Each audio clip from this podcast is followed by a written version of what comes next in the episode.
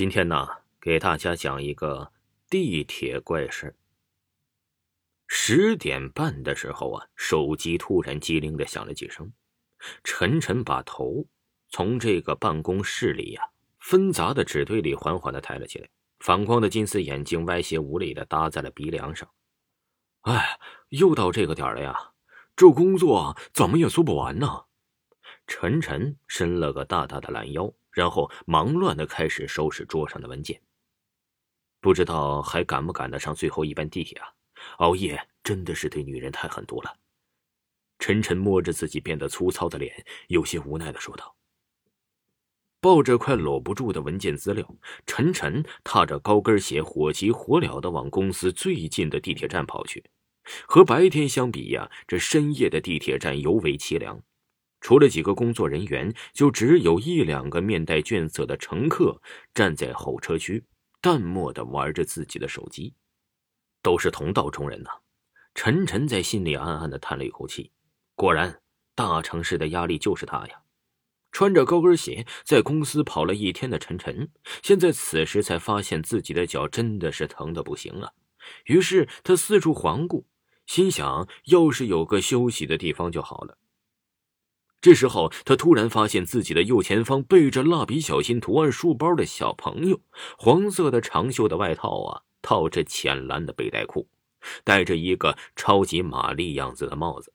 手里还撑着一把满是执着涂鸦的小黑伞，看着这个小不点儿，沉沉的心下呀，直呼怎么没个大人在身边呢？这半夜一个小朋友坐地铁，这可不安全。于是晨晨就走上前，然后弯腰蹲了下来。小朋友，你是走丢了吗？你的爸爸妈妈呢？晨晨有些诧异的看着还不到自己肩膀高的小朋友，啊？小朋友显然这才发现自己身边呢，突然多了一个大姐姐，有些惊讶的呼叫了起来：“放心，姐姐不是坏人。”晨晨有些伤脑筋的想，该怎么解释这一奇怪的举动？难道说自己大半夜的被这个可爱的孩子吸引了，还是自己看这个小孩子一个人很担心呢？想想怎么说都有问题。小朋友疑惑的看了晨晨几眼，然后用那稚气满满的语气说道。姐姐也是来接人吗？啊！晨晨脑子里一秒钟转了好几个圈感情这孩子是来接人的。姐姐是来坐地铁的，不接人。小朋友，你叫什么名字呀？这么晚来地铁接人可不安全呢。晨晨看着小朋友圆鼓鼓的脸蛋，就快忍不住捏上一下了。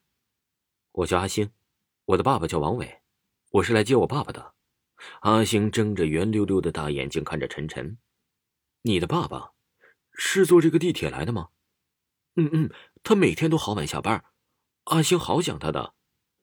晨晨看着阿星一板一眼的，像个小大人，说话呀就忍不住笑了起来：“你这把伞好漂亮啊，是你画的吗？”“这是我给我爸爸的礼物，今天呢是他的生日，这是个秘密，我要给爸爸一个惊喜。”阿星满眼放星星的说道：“听到阿星满满爱意的话，晨晨差点感动的哭了。果然呢，暖男就是得从小培养啊，自己以后生孩子也要生这样的。那你的爸爸什么时候回来呀？”在说这句话的时候啊，晨晨下意识的看了眼手表，心想：估计啊，这地铁马上应该就来了。呀，到了，到了！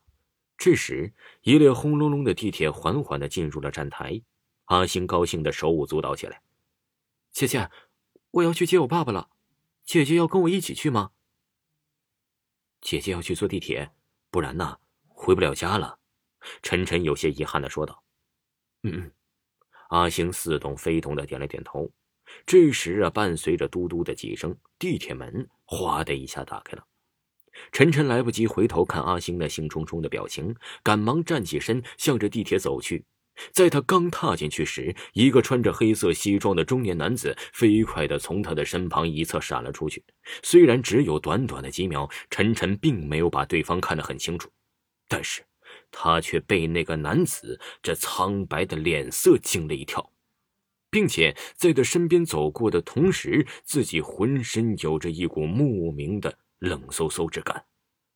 难道陈晨抓住扶杆，稳住自己后，转过身向外看去。那个中年男子抱着阿星转了几圈，然后不知道说了些什么。两个人笑着前俯后仰的，一大一小的牵着手，慢慢的向地铁的出口走去。听众朋友，这地铁怪事还有下集，下集更精彩。